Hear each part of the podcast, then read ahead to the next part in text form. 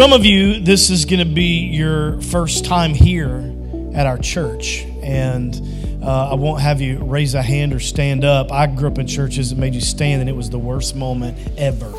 Uh, you never saw them again either. You know, it was like they they they they gone.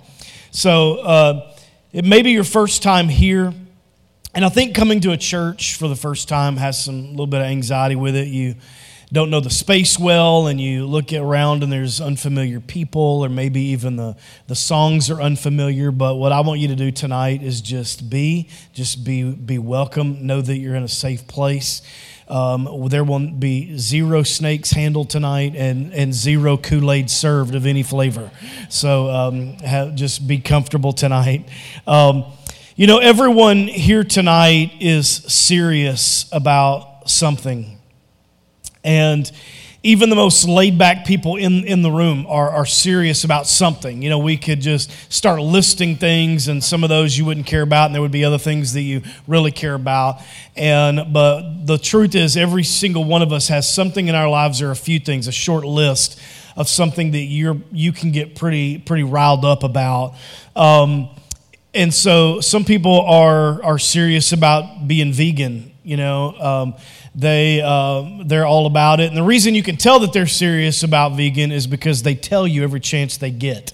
Okay, so um, the, the Northerners, they're pretty serious about not having sweet tea in their restaurants. It's so um, annoying when you travel and you start going north, you sweet tea stays in the south. And so you'll say, Can I have a sweet tea? And they're like, No, but we have Splenda. Well, I didn't ask for Splenda, did I? So, um, but uh, Southerners, um, they like church a lot, but they like Chick fil A even more than that. So they really love Chick fil A. They like church, they love Chick fil A until Sunday. And then they realize they really are upset with Chick fil A. And, um, you know, there are some of you in this place too, you're pretty serious about NASCAR. Um, I never make a joke about NASCAR because NASCAR fans are also the ones who are carrying firearms tonight. So I just, I, I leave it alone. I'm just like, it's a NASCAR thing. Let's just keep going. Um, but Jesus was serious about a couple of things too. I think when we look uh, through Scripture, we, we like to think that Jesus was this um, approachable and laid back kind of person, always in control, and uh, was not anxious for anything um, was not uh, struggling with sin, was full of the Spirit, uh, was deity. And, uh, you know, they always teach in seminary he was 100% God and 100% man. And if you don't wrap your mind around that in the beginning, everything that follows that gets really confusing.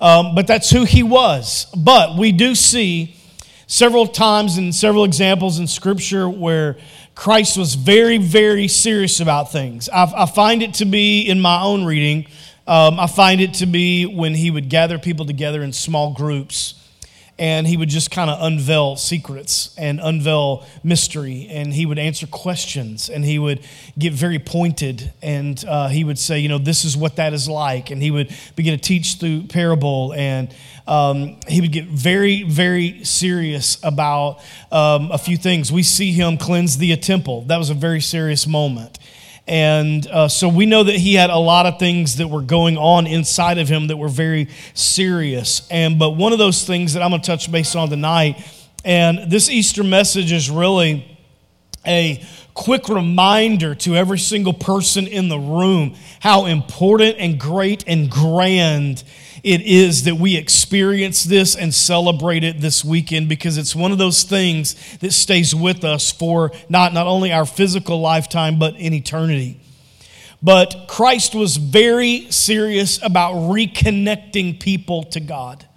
It's like every conversation he had, every healing that, that was done, um, every time he, he um, got in, in small groups and visited a family or taught a crowd or, or pushed away into the sea to teach people from a boat, it was all about this reconnection to God. People knew the story of Abraham, they knew the story of Abraham's God, they knew what the law was.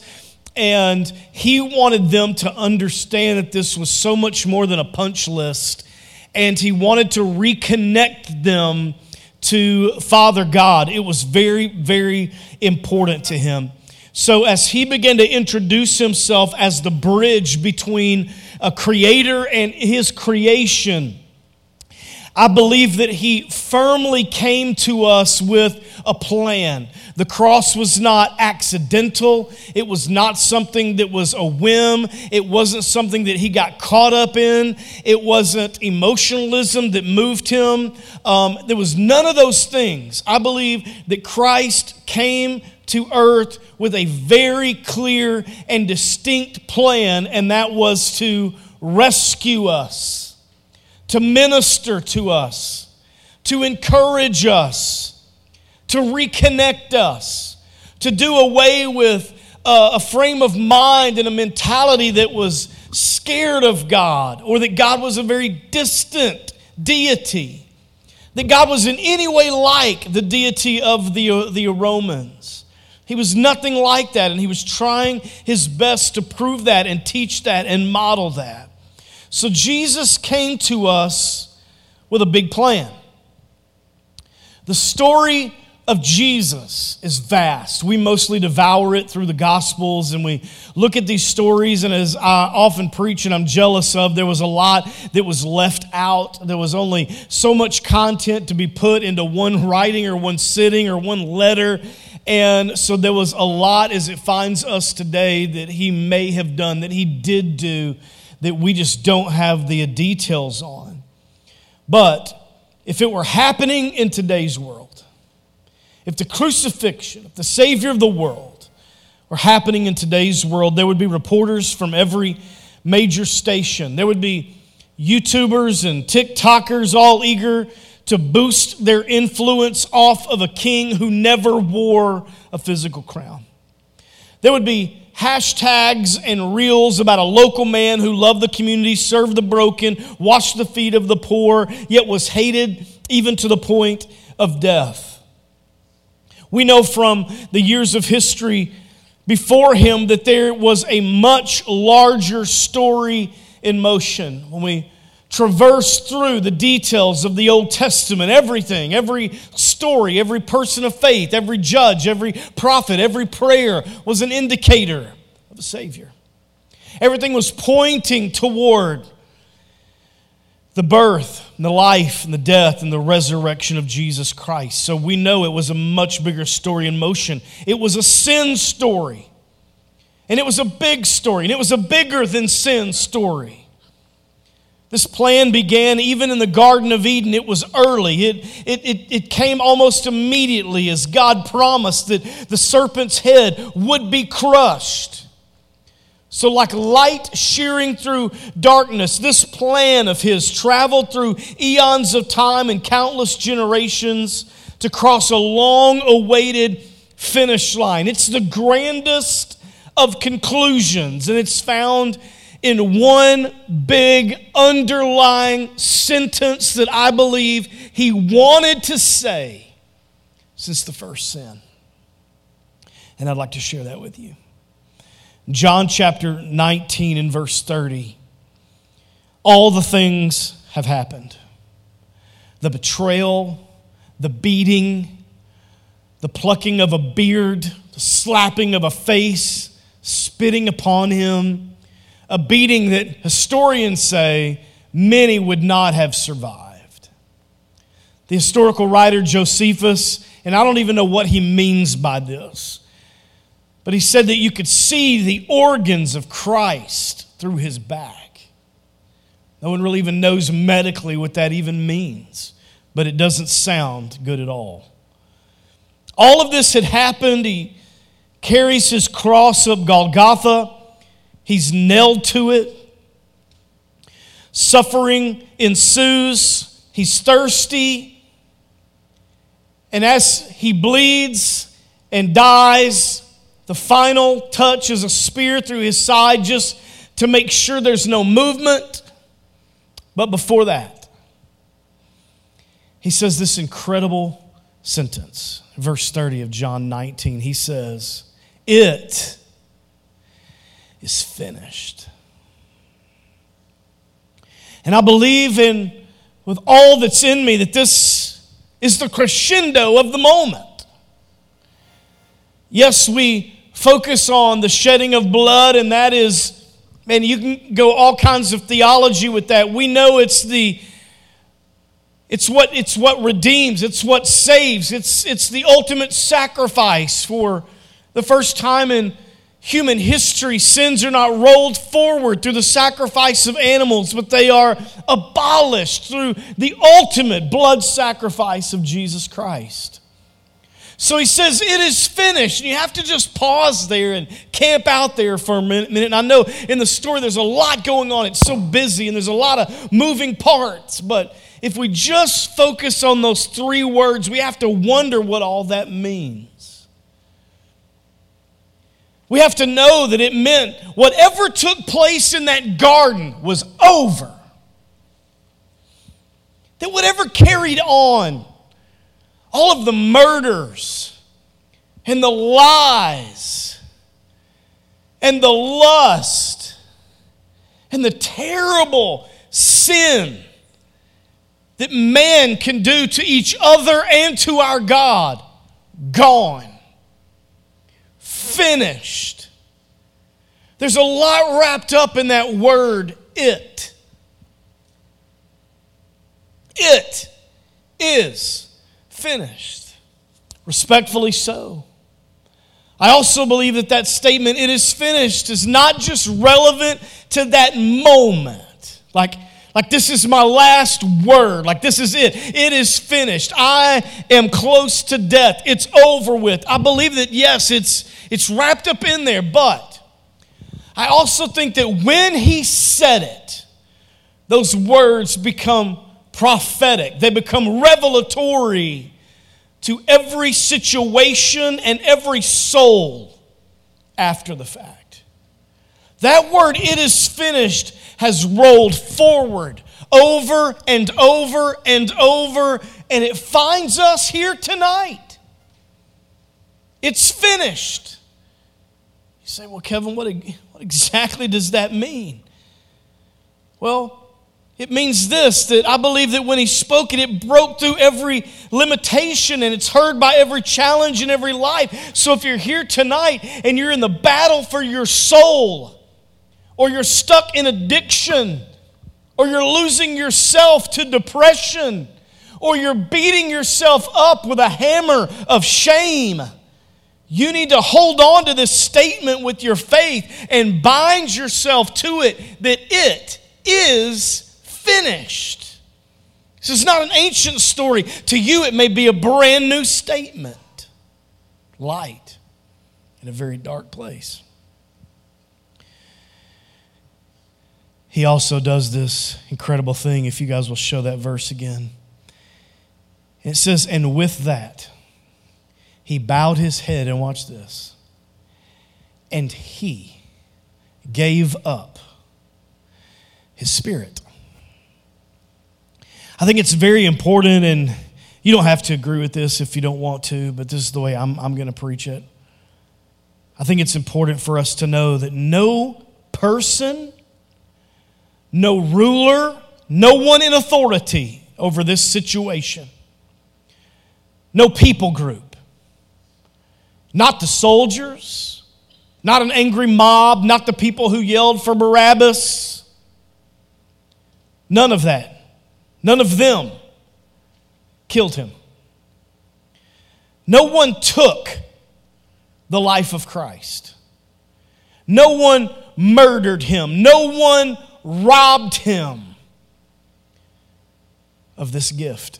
He gave up his spirit. He did what no one had done. I now choose that it's paid for. I choose that it's done. I choose that it's finished. So, in my mind, I'm, I'm letting this sit for just a moment and fall into my chest because I want to make sure that I understand that the Savior of my life was not murdered. No one snatched the life out of him, He gave it. He let it go. He gave up his spirit after he said, It's all done. and wants to camp there for just a minute. There's obviously a lot more to preach, but I just want you to camp there for just a minute because you might be here tonight and this may be something that you've heard your whole life, but it might be something just brand new to you that something can be finished in you, something can be complete, something can have the bow put on it, something beautiful can happen in the middle of an ugly circumstance because it's finished. Because he had a plan. And Jesus' plan did not end with his death, and I'm so thankful for that. And it also does not end with our death, and I'm so thankful for that. You guys know I just turned 50 a couple of weeks ago. And what I'm finding out, I always heard from my parents, but what I'm finding out, man, the older you get, the more that generation above you begins to leave the earth. You start losing grandparents and parents, maybe siblings, friends. Life happens, accidents happen, cancer happens and you lose people. And so there's this great hope that sits in us. This is not about the two numbers on each side of the hyphen on some marker in some field. But it goes beyond that. It goes beyond this life, and this is part of the plan. This big plan is not, I'm going to rescue you while you're here on this earth. It's much, much bigger than that. And it's so in John 14, 2, I love this. He told his disciples this because they are worried about it. And he says, Listen, I am going to prepare a place for you. I am personally going to oversee the construction of the next phase of what happens. And that's amazing hope especially if you're here tonight and you're broken or you're sad or you're upset and you're depressed and you've lost someone. The plan is not over. And some of us, man, we really struggle with the thought of heaven or eternity. You don't give it a lot of thought. As a pastor, I realize that a lot of people don't think about it until the last moments. But for some, heaven seems odd to people, and I don't know what it is. I don't know if some people perceive heaven as just this weird place where it's just like clouds and a lot of gold. That would be weird. People playing harps. That's the worst thing I've ever heard. Everyone's wearing a white robe wings and halos, and K Love is playing in the background. They occasionally stop and raise money. Here's the good news none of that is in the Bible. The number one questions pastors get asked about heaven is this Is my dog going to be there? That's true. Now, I don't know. That's the answer. I don't know. The Bible doesn't say if your dog is going to be there. I know this. I know my dog is not going to be there. Because I'm pretty sure she's a Satanist. I'm sure of it. Projectile vomiting like the exorcist. She smells like sulfur. One time, I promise, Robbie does not believe this, but one time she tracked mud all over the house and I locked eyes with her, and y'all, I promise, she went just like this.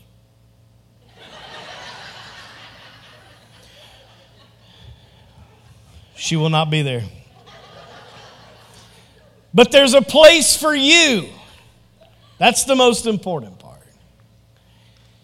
And what I love about this part of the story is him encouraging and saying, Man, sometimes it is hard and sometimes it is tough and sometimes you don't know the answer, but I'm going to prepare a place for you. That's where I'll be. And I'm going to oversee it, and it's going to be great. The bottom line is Jesus abolished our sin, bought us back from the grips of death, and personally made a place for us to spend eternity. Now, if you're struggling to believe in heaven or what happens after death, remember this, okay? Everything Jesus said was either true or it was not true. And you've got to get all of that in your heart tonight. That if you believe in Him as the Savior, then hang on to every word, hang on to every promise, hang on to everything that He said.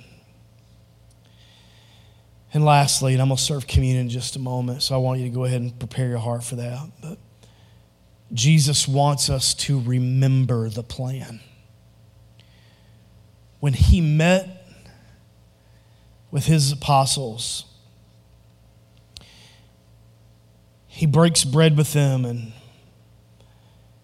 he shares cup with them and they it's a very sacred holy moment and paul reminds the church at corinth of the importance of it and in 1 Corinthians 11 24, Paul says this to, to the, the church. He said, After he had given thanks, he broke it and he said, This is my body which is given for you. Eat this and remember me. He's saying, when, when you do this, I want you to remember what I did. And I love when we take communion corporately because it puts us in that frame of mind where we're all fighting to think and remember and soak on what He did. And it needs to be focused, it needs to be what He did for you personally. And so I want you to just take pause for a moment and I want you to think about this. Where would you be? What would your life look like tonight if he were not in it? What would your life look like? What would your story look like if he were not in it? He said, When you do this, I want you to remember the rescue. I want you to remember the forgiveness.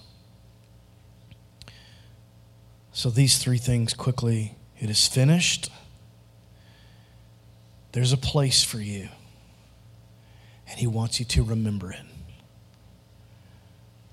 No matter how hard, no matter how tough, no matter how challenging, no matter how confusing life gets, it is finished.